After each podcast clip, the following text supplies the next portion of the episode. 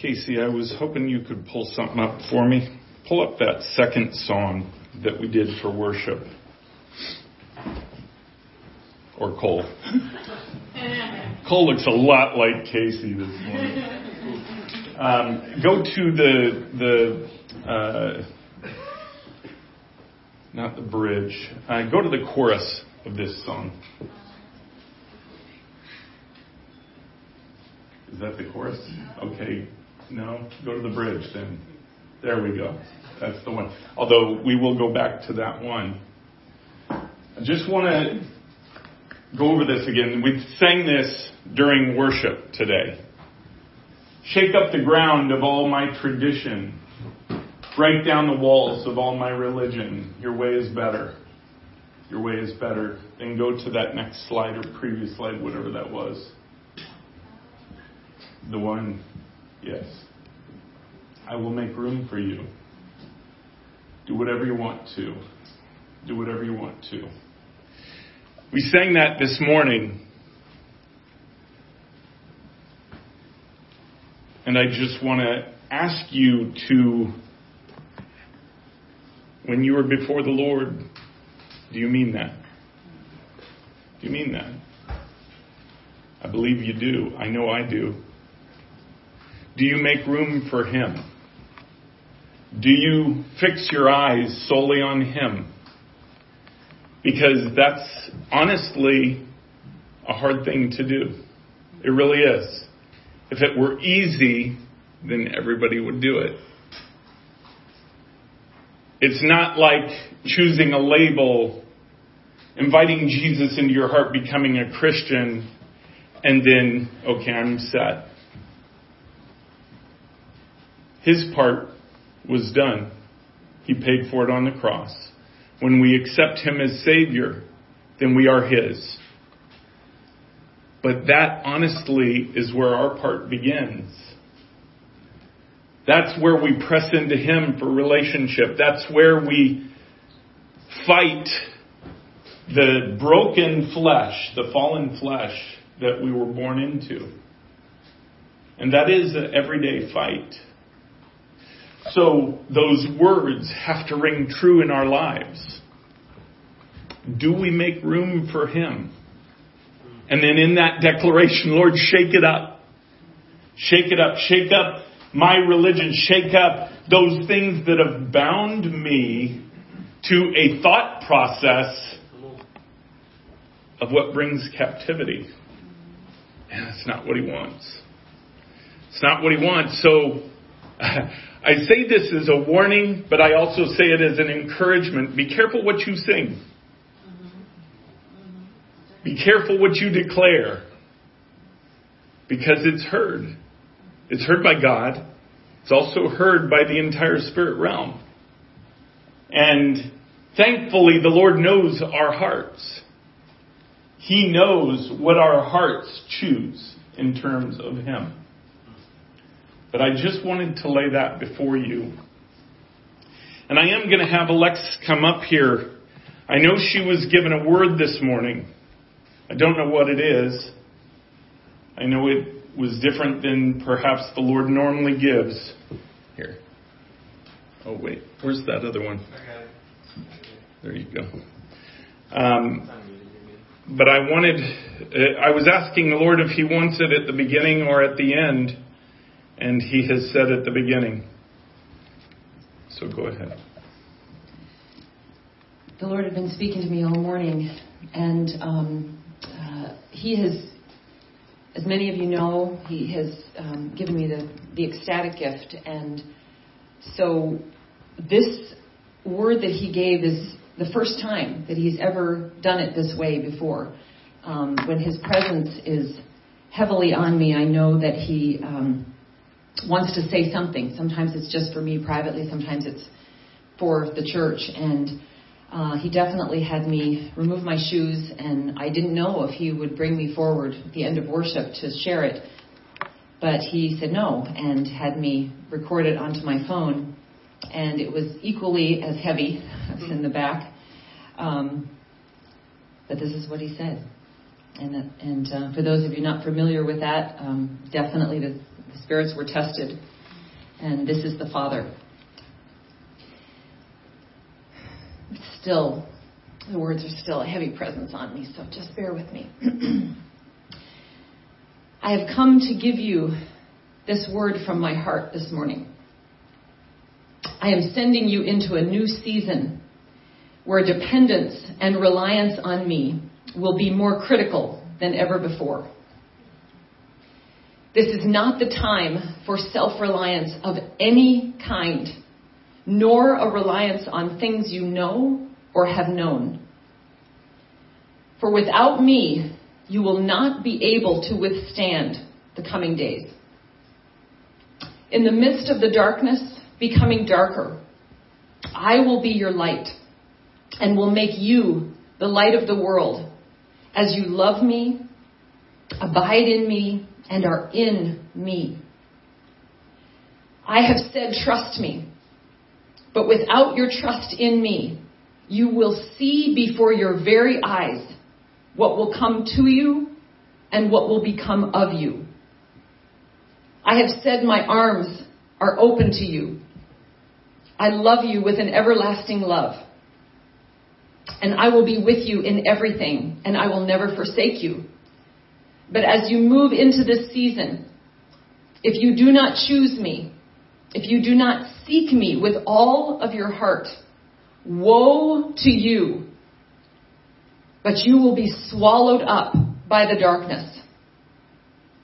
I am holy. I am righteous.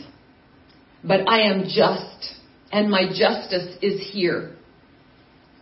It is now. It is upon you and you will see it manifest in the earth. Seek my love, follow my love, trust my love, live in my love, for without it, you will be crushed. Believe this word is true. You will know it. You will see it. I, the Lord, have spoken.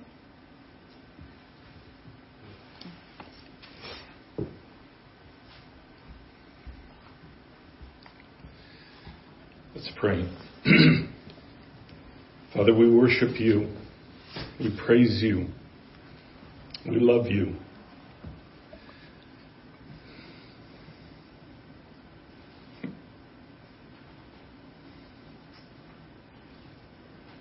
Father,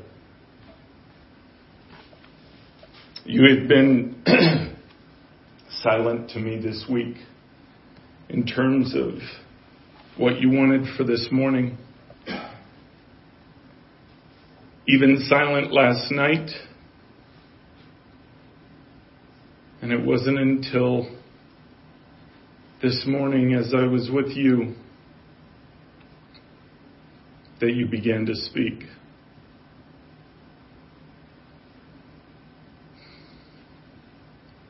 You began to remind me of things that you've been saying and the conversations that we have had, you and I, for a long time now. Words that I knew would come forth but didn't know the timing. Forgive me for my struggle this morning when I was with you. Because I know this word that you have given me this morning is heavy. And even with that, I asked you for a confirmation. I asked you that I could be sure that the timing was right. You're so faithful. You're so faithful, and you give this word through Alexis. As a confirmation for me and what I believe will be a confirmation for all those here. Lord, I ask that the only thing that comes out of my mouth is you. I give you my mouth. I give you my will. You have my heart. I willingly give everything else that you do it with, Do with it whatever you want.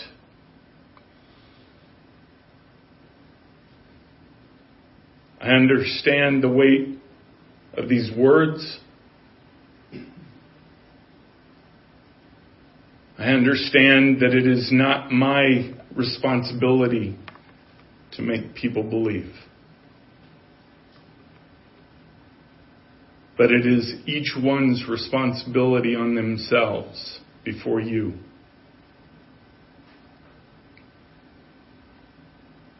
Father, my part is to speak, and I will. I ask that you bring to mind every piece of conversation that you and I have had that you want me to reveal or disclose. For there is some I know that you will not, because it will come in time. What you want produced in this is faith. Not only my faith, but the faith of those who would hear. For it is faith that pleases you, not reason, not human understanding, but it is faith. Find us where we are at, where our hearts lie before you find us there and spend time with us. For you will always prove out your word. It will never return void. I trust you, Father, in Jesus' name. Amen.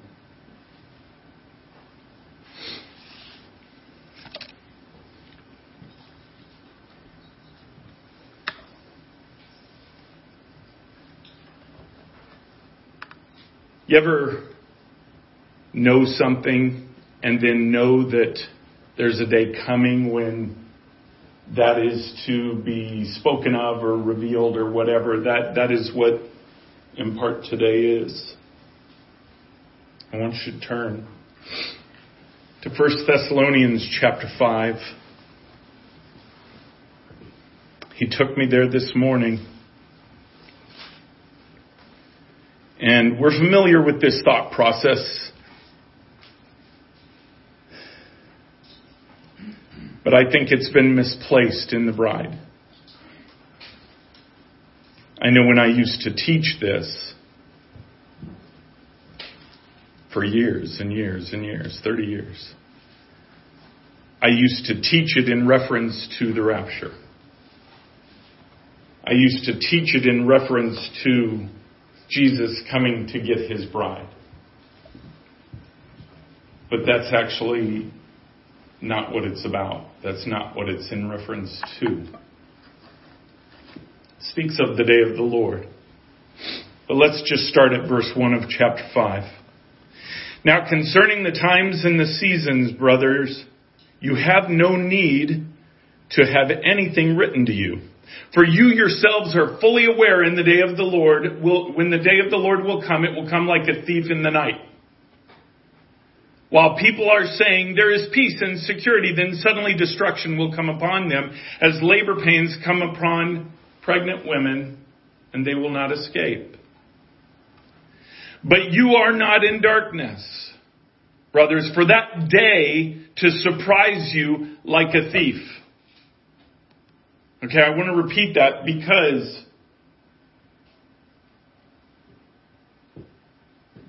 the understanding that I had before, and let me explain something I said a little bit earlier about the rapture. The understanding that I had before was that the church would be taken out prior to this day of darkness, prior to this day of the Lord, right?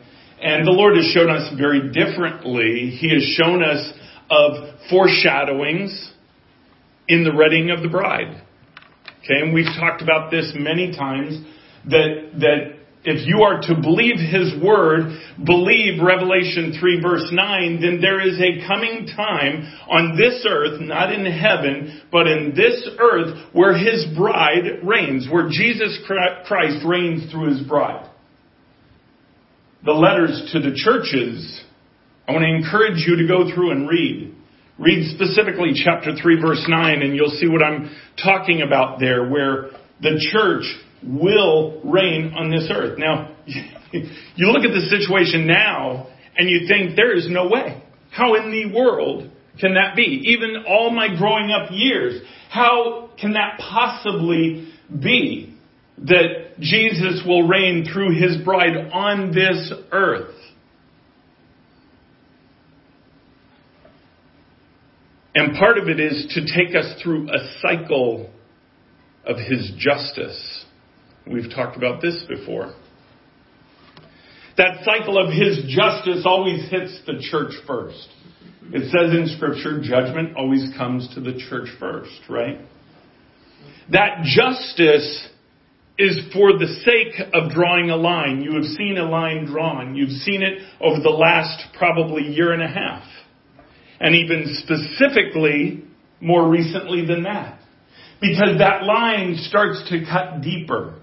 Yeah, you ever take a, a uh, I know uh, my my background is is construction, and if if you go to cut um, something heavy like even drywall or something like that, you just can't take a razor knife and go and it's done, right? You have to go score it, then you go score it again, go deeper, go deeper, go deeper until it can finally be broken off. Same way with tile, you score the tile, and then it can be broken off straight.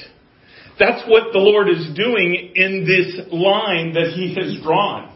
He continues to score, continues to score deeper and deeper and deeper. That line cuts deeper and deeper and deeper until it can be broken apart and there is a straight line. He does this for the purpose of Revelation 3 verse 9, to literally make ready His bride. So it says here, this is not to surprise us what is coming. It says, going back, it says, for you yourselves are fully aware that the day of the Lord will come like a thief in the night. That is talking about for those who are not prepared, for those who do not understand, but he says, there is, uh, he says, but you, in verse 4, but you are not in darkness. In other words, this is not hidden from you. What is coming. It should not surprise you, it says, for that day to surprise you like a thief. For you are all children of light, children of the day. We are not of the night or of the darkness. So then let us not sleep as others do, but let us keep awake and be sober. For those who sleep, sleep at night, and those who get drunk are drunk at night. But since we belong to the day, let us be sober, having put on the breastplate of faith and love, and for a helmet, the hope of salvation. For God has not destined us for wrath, but to obtain salvation through our Lord Jesus Christ. By the way, it packed in that word, to obtain salvation, there's so much more packed in that word than what we equate it to. If you think you obtained salvation when you accepted Jesus Christ into your heart, then you're missing a big piece of what He is wanting to do in you. What you achieved, and it wasn't even our achievement, it was just our receiving, what you received was justification of sin. You received your ticket, if you will, to heaven. And you were stamped with the Holy Spirit, guaranteeing that to you. Ephesians 1, 13 and 14, guaranteeing that to you, that eternal life to you, no matter what, no matter what you did from that point on. Because that payment was paid for by Jesus Christ and He paid in full. So what you received there was justification of sin. You received your entry card, if you will, into heaven. But that's not what it's talking about here. Not simply that. That's the beginning. But when it says, having put on the breastplate of faith and love for a hel- for and for a helmet the hope of salvation. What is that hope? That hope is not just eternal life. That hope is the very thing Jesus intended from the beginning. It's what he had in the garden with Adam and Eve prior to the fall, prior to the curse. That's what he wants with you. That's what he wants from his bride. He wants that hope of salvation, that relationship that makes it sweet. Have you ever had a relationship that is so sweet that you just long for it? You just long for it to be there. I mean, in human terms, we can only match that to a point. But that's how I am with Alexis. Hoping she feels the same way. But it's a relationship that's sweet. It's a relationship that I long for, that I desire to be with her. Unless there's yard work to be done, then it's better to be with her afterwards. I kid. I'm sorry. But that relationship is sweet. That, that is what we long for. We work together. We're coming up on our 33rd anniversary in November. I don't know about you. 33 just sounds cool to me. Maybe there's a significance to the 30, 33. I, I don't know. I'm excited about it though. But that's a relationship that I, I desire, I work toward, I invest in. That's what Jesus wants us to realize about our relationship with Him. And, and in that relationship, that hope of that salvation, He told you how you get it. How you get it is by putting on the breastplate of faith and love. You cannot build relationship with Him without understanding the idea of faith. Why? Because He isn't going to come, or hasn't yet, come and physically sat on this couch, leaned over to Isaac and said, Hey Isaac, I want to build relationship with you. Just look into my eyes and see my love for you. Right? No, but is he doing that? You bet he is. That's why we receive it by faith. We have to know what He is doing by faith. We open His Word and page after page after page after page talk about His desire for relationship with us. In that relationship though, as you build that, in that relationship, you are not to be surprised in the times that we're in. You know what Lord laid so heavy on my heart this whole week? And I thought he was going to bring it last week, and I, I, and and it, I know it goes with this, but he just kept saying, "Tell him not to be afraid. Tell him not to be afraid. Don't be afraid of what's going on in Afghanistan." Don't be afraid of what is going on in Afghanistan as it comes even to our shores. Don't be afraid when something comes to your doorstep that you don't know how to deal with. Don't be afraid. Be courageous. Be bold. Be trusting in what He's doing. Because this shouldn't be a surprise to you. If you're in relationship with Him, guess what? You don't need to rely on somebody like me or others to tell you what He's saying. Right? You have your own relationship. Now, He will give us different words because He gives us pieces to bring in to fill the hole, to, to make it whole. But it is each one of us that has the responsibility of proving it out. If you are relying on proving it out based on just your own feelings, or certainly your sight or your hearing as to what's going on in this world, you're in trouble. Because what you can prove it out to is in your relationship with Him. You go before Him and say, Lord, is this true? I want your truth. He will never withhold His truth from you. He will not. So I'm not asking you to believe me. As I said in my prayer, that's not my job and, and I don't want to sound callous, but I really don't care. Because it's before you and the Lord to prove it out. But it's not supposed to be a surprise. None of this is supposed to be a surprise. He does have a word today that he wants to bring. But I wanted to point this out that it does not need to be a surprise to us. He is telling us to wake up. He is telling his bride to pay attention. Last, I want to say it was almost two years ago now. It was 2019, September, the end of September, somewhere around there. The Lord had given me a word that, that I preached on. And it was an overall word of what was coming but then, and I can't remember the message per se because I think there was a follow-up message at the beginning of the year too. But, but the Lord had said what was coming was a foreshadowing of what was in Revelation chapter 9. And we went through that. If, if, if you want to go back, I think it was called Time of the Gentiles or something like that, broken down into three phases. I think that's what it was, September, end of September of 2019. I encourage you to go listen to it. And, and what he was saying was that we are stepping into a time of foreshadowing the three woes. Now what's interesting to me is really the foreshadowing is on the two woes. The third woe is fully about the bride. And, and if you want more information on that, you go back and listen to that. I think it would be worthwhile.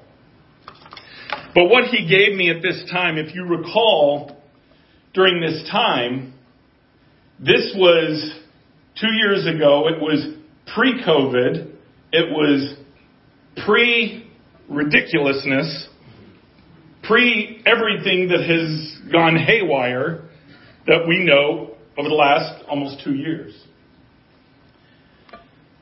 He said that that first woe was coming. He didn't say when at that time.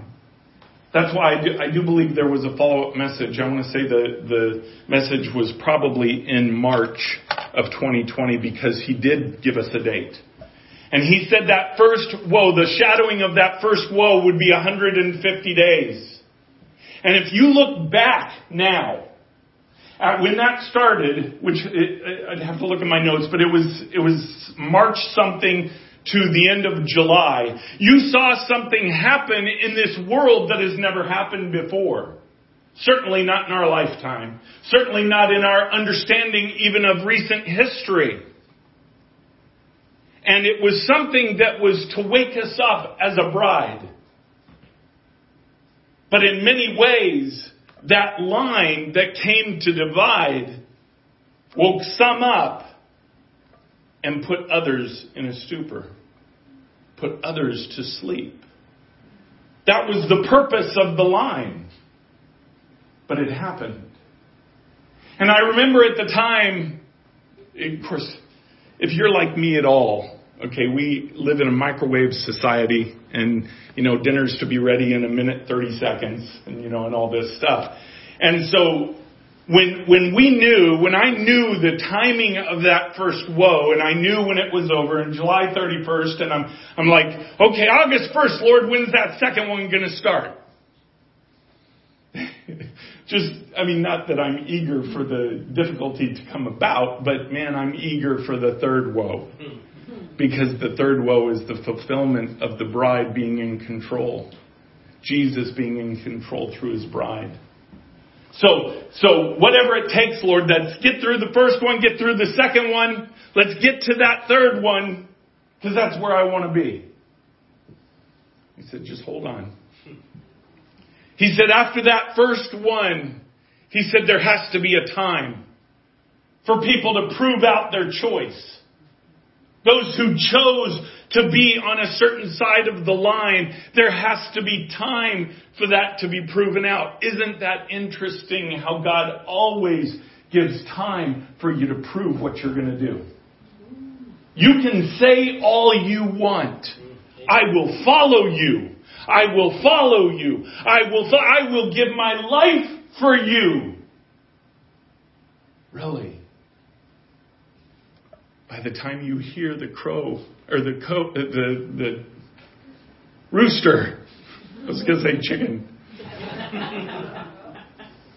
when you hear him, the uh, the cock crow twice, there you go. Thank you. Or three times, or twice, then you will have denied me three times. That was the same person, Peter, who said, I will die for you. And, and you know what? He wasn't lying. He even showed that when they came to try and get him, and he, he wanted to fight right then. Now, what's interesting is Peter wanted to die fighting. and he was willing to die fighting. But he was not willing to die representing. There's a difference, guys. There's a difference when someone else is in control and you simply represent because you have nothing else you can do. Peter ran. He denied. So when we say, I will follow you, Lord, when we sing what we sang and say, I want what you want from my life, I give you my yes, he doesn't just take that, okay, awesome, move on to the next you have already passed this, we'll move on. No, there becomes a testing period. There comes that time where He allows you to prove it out. Okay, you said yes? Let's see. Let's see. Here's what I need you to do. Here's what I need you to believe. Here's the faith I need you to walk in.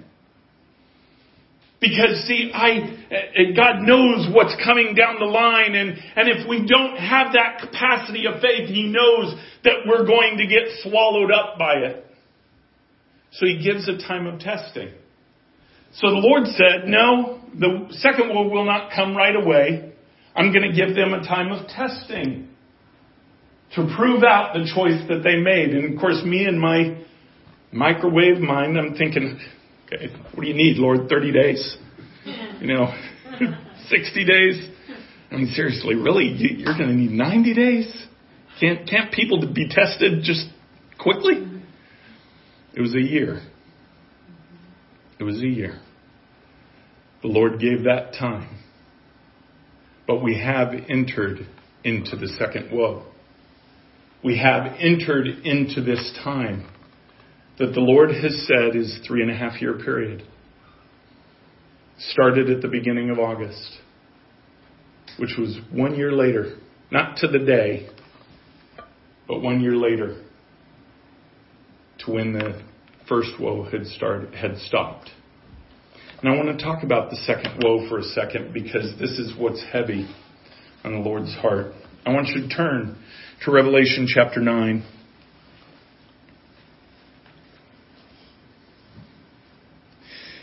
First part of chapter 9 talks about the first woe, and, and one thing the Lord did make very clear.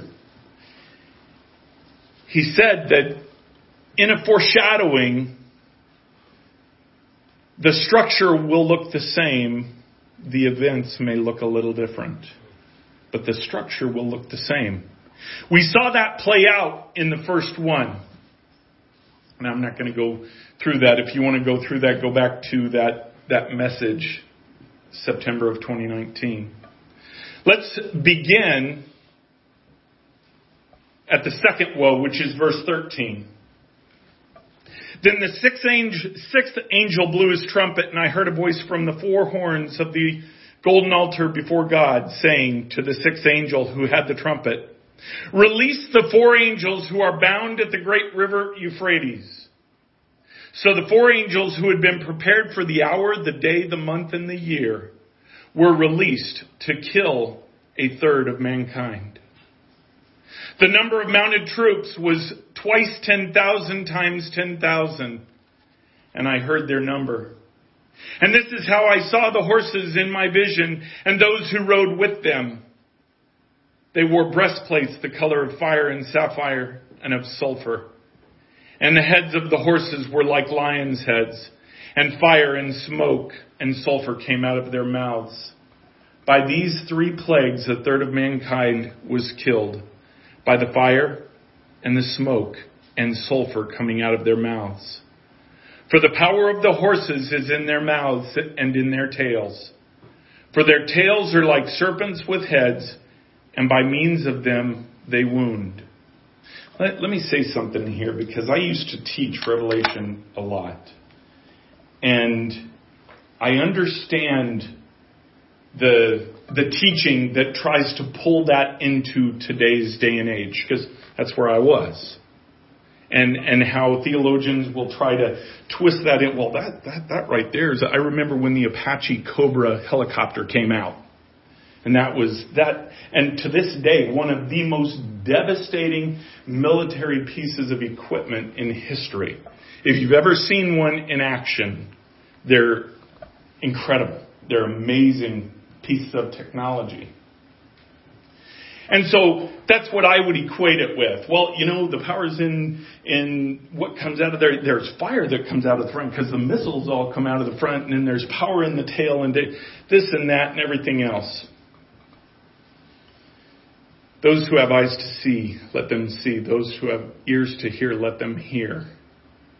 This is describing something very different. Don't all of a sudden think something is a metaphor when God intends it to be literal. This is a spirit realm fight that will be displayed in our physical realm. Understand what I mean by that. There is a physic, or there is a spiritual army that has been called for this woe the ten thousands times ten thousand. That's not hard to understand, right? I mean, we, we know all the stories. We know when Elisha said to his to God, "Open open my servant's eyes so he could see what's around." We know that the spirit realm is very different than what we see. Okay? Now this is being called for this time, and I, I, I want to just offer you some um, some points of agreement, if you want to call it confirmations, whatever you want to call it. But you can, you could go out and search outside of ignition, go out and search other prophetic voices. And you're going to run across prophecies that have been seeing angels. And not normal angels. These are warring type angels. And seeing them in mass. I remember a good friend of mine, Will, he had a vision, uh, it, and it was, he, he didn't even describe it as a vision. He called me one morning and, and he used to deliver, um, has a different job now, but used to drive a delivery truck. And he calls me and he says, Greg, I'm, I'm driving down the road. He said, everywhere I drive, he said, on both sides of the road, everywhere I've gone this morning, are these mounted angels. He said, I've never seen anything like it. First of all, I've never seen a mounted angel. That was different. You know, I mean, every time he had seen an angel, it was an angel by themselves. But these were mounted angels. And he described it, and he's describing this to me, and I said, Will. I said, Oh my goodness. What the Lord has been showing me in the second woe. You're describing exactly what he was showing me. So to me, that was a confirmation. Go outside. You will hear it from many, many prophets that these angels have been gathered. There is something that is being prepared for and has been for a while. I, I think he had that vision over a year ago. That they were being gathered already to be finally released. To do whatever it is they're going to do. So understand that this is a spiritual manifestation, a spiritual battle that will manifest in the physical. Now, does that mean you're going to see these things on horseback going around and do it? No, that's not my point. My point is the war that is going on in the spirit realm will manifest in the physical realm on this earth. I think you're already seeing signs of that happening. But I will say this that the Lord has told me. He has said that the structure of this woe in the foreshadowing will be the same. That it will take a third of this earth in human form. A third of the world will die. I know that's an extraordinary statement. I mean, to think that he would take a third of the world one time in the tribulation is a lot to think of. Although if you recognize it's actually in the, in the tribulation period, he takes a third of the world several times until there's actually very little left. So as a foreshadowing, he did tell me that a third of the world will fall. This is part of the, the verse that is literally talking about spitting out the lukewarm. Now that isn't what consists of that one third, but they are part of it. The one third is the whole. He told me that they will also manifest, their deaths will be manifest in three ways, just as it says in this second woe. He did not tell me specifically what those three ways are. I do know two of them. One will be war, one will be the sword, and one will be pestilence. I don't know what the third will be. Perhaps he will give you a word and we will have that complete. Honestly, it doesn't matter. Because we're entering a time where his creation is going to continue to moan, to fight back, if you will. Because his creation wants the Messiah, wants the king who is to be king over this earth. So what is coming is going to be a very difficult time. We have entered this time. The Lord declares this as a warning. It is a warning for those who would not believe. It is a hope for those who would. Because as devastating a time as this next three and a half years will be, it will be the most amazing, glorious time for those who would press into the Lord. I, I, don't even know fully what that means. That's just the statement that he said to me. I know that there is protection in him. I know that, that even in the sorrow, there is hope. That's why going back, let me pull it up again. Going back, you don't have to turn there, but in 1 Thessalonians chapter 5, verse 8, says, But since we belong to the day, let us be sober, having put on the breastplate of faith and love, and for a helmet, the hope of salvation. See, it's that faith and that love that is going to get us not only through these times, but is going to bring the very victory that God wants in these times. In the devastation, you're going to see something happen. You're going to see the bride rise up. You're going to see the remnant that we, and by the way, what we call the remnant are those just that that are in relationship with Him, are pressing into Him, you will see them rise up. And it won't be based on their mouths. It won't be based on what they say. It will be based on their heart. Because God knows the heart. But they will rise up. There will be hope.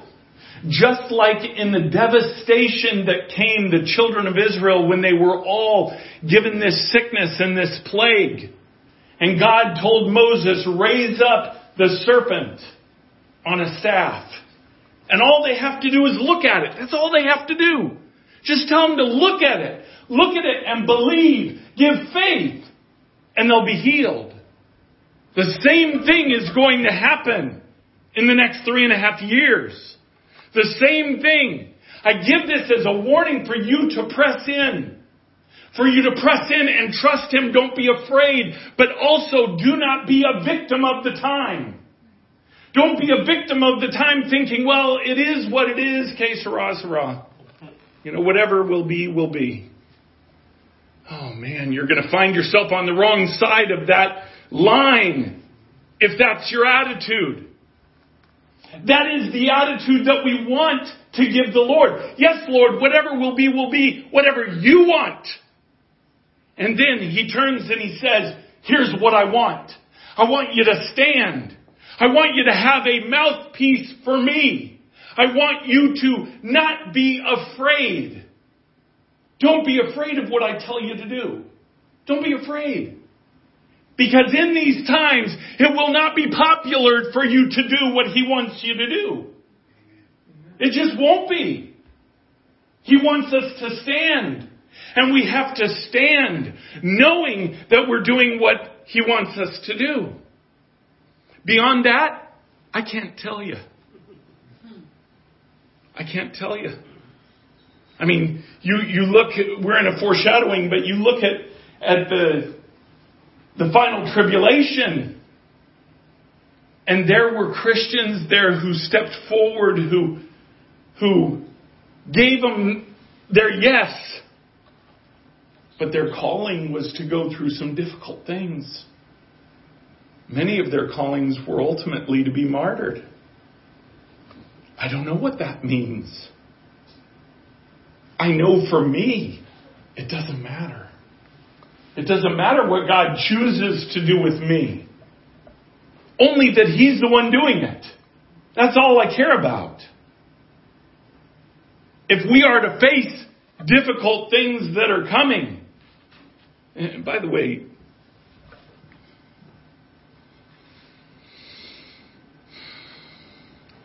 I know that sounds really generic.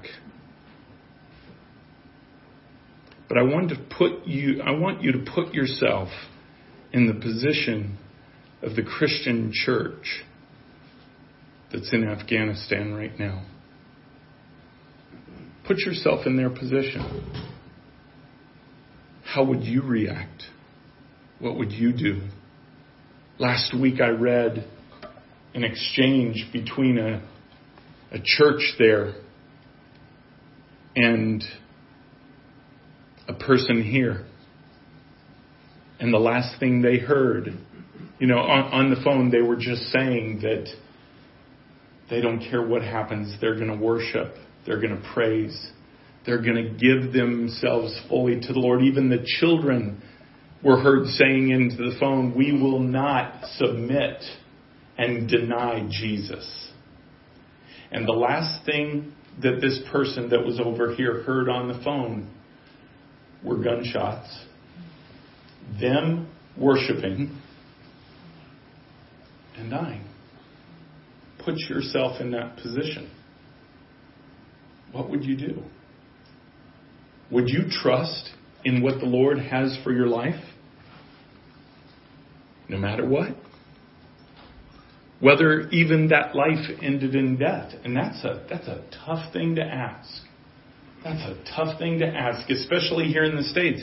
Because, see, we don't grow up thinking that'll happen to us. We think that'll happen somewhere else because those other nations are whacked out. Those other nations are the ones that don't have the security. Those other nations are the, the ones that don't have the, the control It'll, you know, that would never happen here. That might happen once in a while here and some weird thing, and then all of a sudden they'll get arrested and, you know, then it'll all be back to normal again. That'll never happen here. Oh my goodness. It has not taken long, literally the last better portion of a year, to see how quickly it could change even specifically the last eight months. How quickly it could change. How quickly we go from a nation who is a conquering nation, who is a protecting nation, to a nation who runs away. I don't know about you, the military friends that I have, that I talk to, it's just a sickening feeling that they have. It's a sickening feeling. I, I, I grew up in that world. My dad was Marine Corps for 20 years. We've known a lot of people. I've known a lot of people in my life, in my life who gave their lives for this country. And it was not for the sake of running away. But do you understand what's going on? Those things are being brought out to show the division, to show that line in the sand, to show the choices that are in people's hearts because they don't follow God. Understand what we go through is leading to something very beautiful. And that is that third woe. I won't go into it today, but I encourage you to dive into it. That's the seventh trumpet. That's the trumpet where literally the bride rules. Jesus Christ rules through his bride on this earth. And it culminates in the final Jesus comes to get us. That's the rapture. There's a lot that we have to go through between now and then. Will you be found faithful in that? See, the Lord is saying, I need my bride to wake up. I need my bride to just wake up and understand. I want you to turn to Ephesians chapter four, chapter 5. Ephesians chapter 5 starting at verse 6 says this. Let no one deceive you with empty words, for because of these things the wrath of God has come upon the sons of disobedience. So do not be deceived, guys. Verse 7. Therefore do not become partners with them, for at one time you were in darkness, but now you are the light in the Lord. Walk as children of light. For the fruit of light is found in all the, all that is good and right and true and try to discern what is pleasing to the Lord. Not what is pleasing to yourself. Not what makes sense to yourself. Man, the Bible is chock full of things that do not make sense. It doesn't make sense that Jesus preached to one of his largest crowds and said, You will eat of my flesh and drink of my blood. He said this to Jews that can't even touch blood. Can't even touch dying flesh. But yet you're going to eat of my flesh and you're going to drink of my blood. He's telling to everybody. And then just started to see them all walk away. Started to leave. And he looked at his disciples, Are you going to leave me too? Do you think Jesus didn't think that was going to happen? He knew it was going to happen. He did it on purpose. He could have given a message saying it was metaphoric, that his flesh would be given, that his blood would be given for the nations, for those who would accept him as Messiah. He could have gone into the metaphor of all that. But no, what he put in their minds was something that would be offensive to them. That would jar them. That would, they would have to get over that hurdle to believe. Why? Why does he do that? Because that's the cost of faith. He needs you to believe. And belief isn't simply saying that you believe. Belief is belief where it doesn't make sense. Belief is belief even upon offense. He's asking the bride to wake up. Verse 11, take no part in unfruitful works of darkness, but instead expose them. All the things going on in this world right, right now, he didn't say, don't choose to do that. He didn't say, just separate yourself from that. No, he said it's time to be proactive and expose it. Expose truth. Expose what is really going on. For it is shameful even to speak of these things that they do in secret. But when anything is exposed by the light, it becomes visible. For anything that becomes visible is light. Therefore, God says, Awake, O sleeper, arise from the dead, and Christ will shine upon you. I want to end this just by reading where Paul took that from. uh, where it says, Awake, O sleeper. He took it from the book of Isaiah, chapter 51. And Alexa, I'm going to have you come up after I read this. We're going to begin at verse 17, which is where Paul was quoting. And the Lord wants his church to wake up. Wake yourself. Wake yourself. Stand up, O Jerusalem. You who have drunk from the hand of the Lord the cup of his wrath, who have drunk to the dregs the bowl, the cup of staggering. There is none to guide her among all the sons she has borne. There is none to take her by the hand among all the sons she has brought up. These two things have happened to you.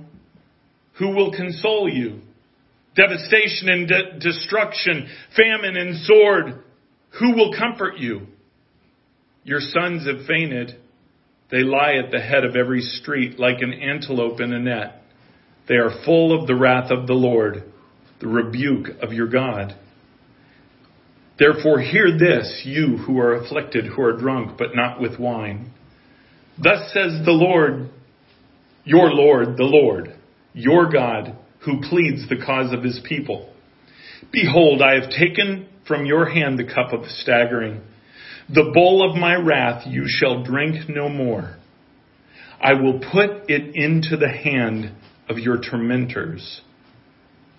You have said, you who have said it to you, bow down that we may pass over.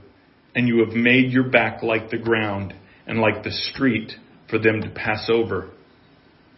Let me explain what this means. He's saying to his bride that the days of you being walked over, of you being stomped on for his sake, are coming to an end. Those days are coming to an end. It doesn't mean that the difficulty is coming to an end because it will be the fight of all fights. It will be what he has called for the next three and a half years. But it will result in his bride being seen as loved by God. Revelation 3 verse 9. That's why we have to have faith. We have to have love. Because in the darkness that is coming, and rest assured this is not Satan doing it. Please understand that. This is not Satan all of a sudden having some freedom to take away from God what is His. That's not what's happening. If you think that God will not do this, you don't even know the scripture. If you don't believe that God will bring judgment, if you don't believe that He will do anything that we deem as negative, then you go read Deuteronomy chapter 28 and you tell me where you get that. Where it says 12 times in there, if you do not obey me, I, the Lord, will bring the curse. I, the Lord, will bring the separation. I, the Lord, will bring this upon you. Did he do that because he didn't love Israel? No, he died for Israel. He desperately loves Israel. He just wants Israel to love him. He just wants his children to love him. It's like what they call in parenting tough love. Sometimes it takes tough love for us to see the real choices that He wants us to make. That's the season in which we're entering. And what it says here at the end of, of chapter 51 is that that is switching. What has been trampling on His bride for decades for centuries is now being turned over. And it will be brought to light. Alexis, come on up.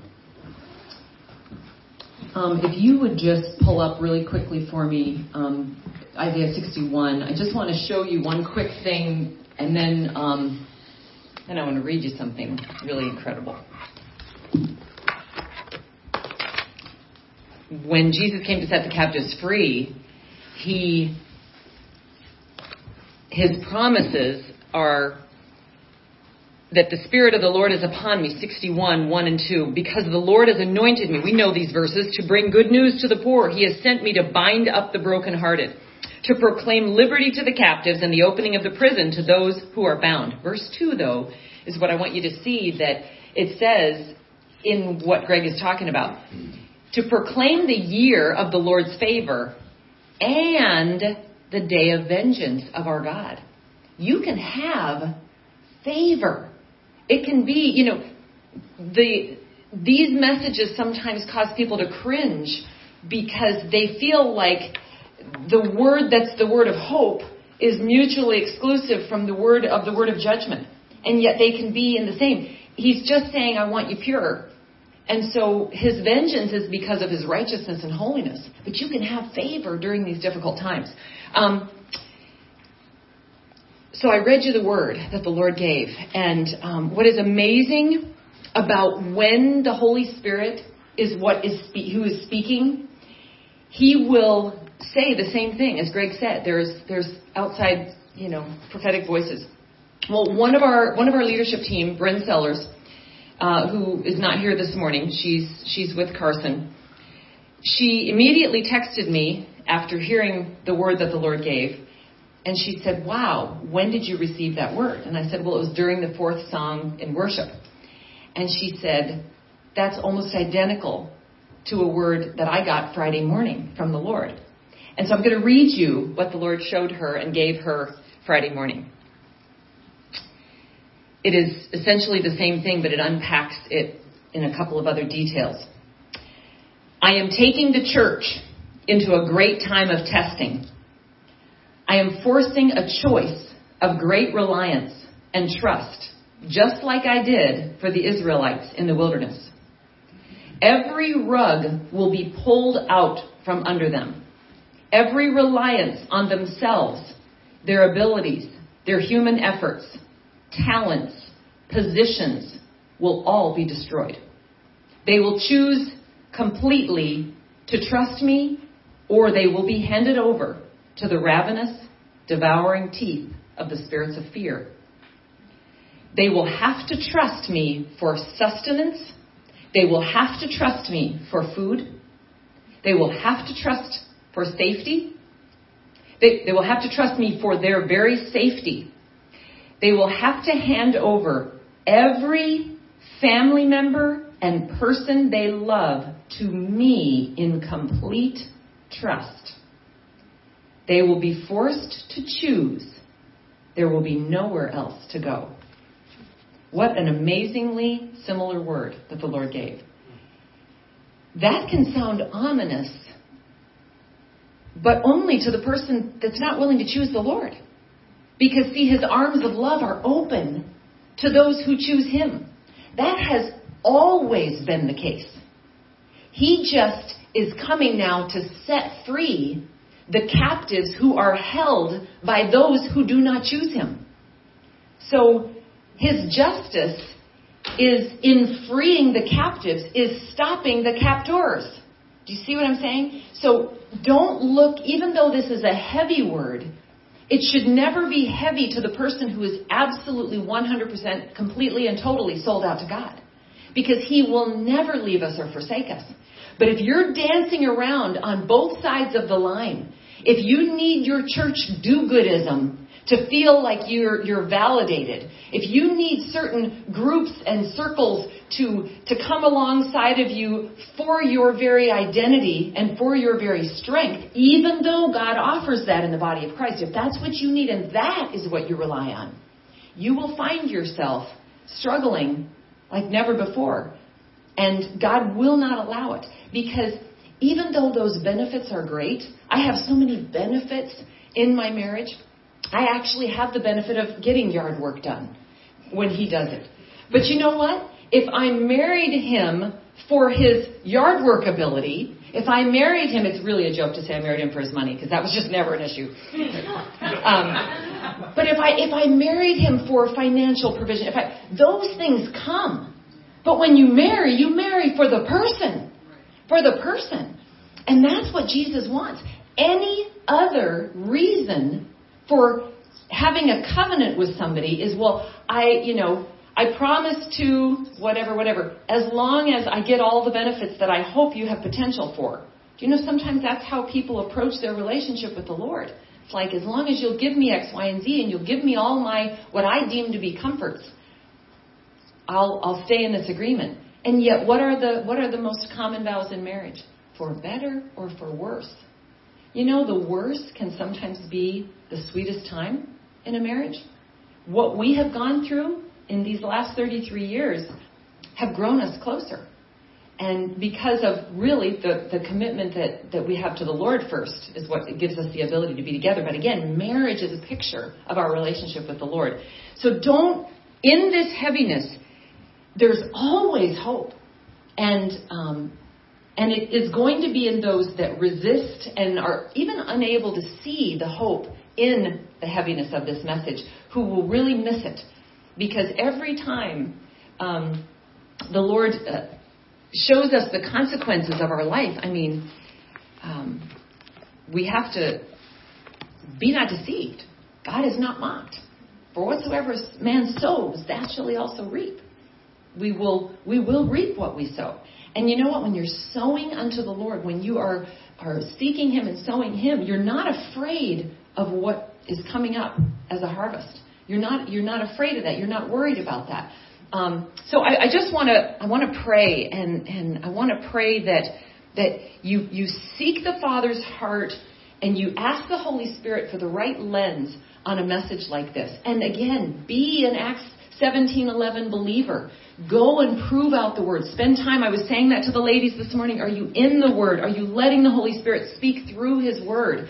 Um, rather than trying to parse every word Greg says, well, I don't know if that's true. I don't know. Go to the Lord.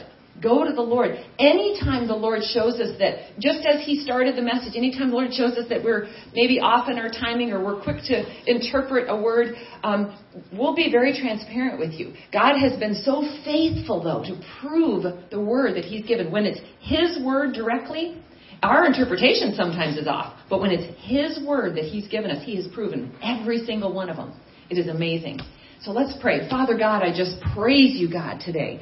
I thank you, God, that you have come, Jesus, to conquer all of hell's kingdom death, hell, sin. You have come to set the captives free, God. And when we just choose to believe, even when we don't understand, when we just submit to you and you alone, God, not leaning on our own understanding, not even trying to in our own strength keep us from being deceived, but deeply surrender to you, knowing that our hearts desire you, God. You, by your Spirit, will protect us from deception, from being off, because a broken and a contrite heart thou wilt not despise.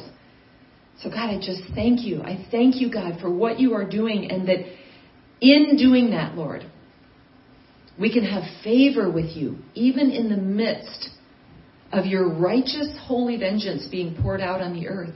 Because it is time. And I thank you for that, God. I thank you that, that the captives will be set free. And I pray, God, that you would even this moment open eyes to see and to choose you, God. Give us the just the heart posture to open our hands from the holding on of all the things in our life, God, that you might not have to pry our hands open because that is the painful way. But God, I also I have to thank you, Lord, for even all the things that you've brought many of us through thus far that have shown us who you are, your character, your love, shown us where there are, were pieces of our heart that we thought and we spoke and we said were surrendered to you, God.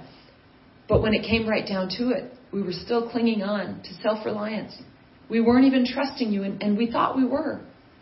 So, God, that's why you're bringing about the shaking. And I pray, God, that in this shaking you would open the eyes of your bride, open the eyes of your people, strengthen and show yourself to your remnant that they might just come up higher in intimacy and relationship with you. God, your arms are open to everyone who seeks you. So, Lord, I just pray that you would just, God, I pray that you would receive the glory from, from our surrender and our worship to you this morning, God. I just praise you. Thank you, God, for this word, Lord, while that while heavy, God, it is also the movement towards the purity of your bride, and you deserve it. You are worthy of it. Give us eyes to see and ears to hear, God, what the Spirit is saying to the churches in these perilous times, God.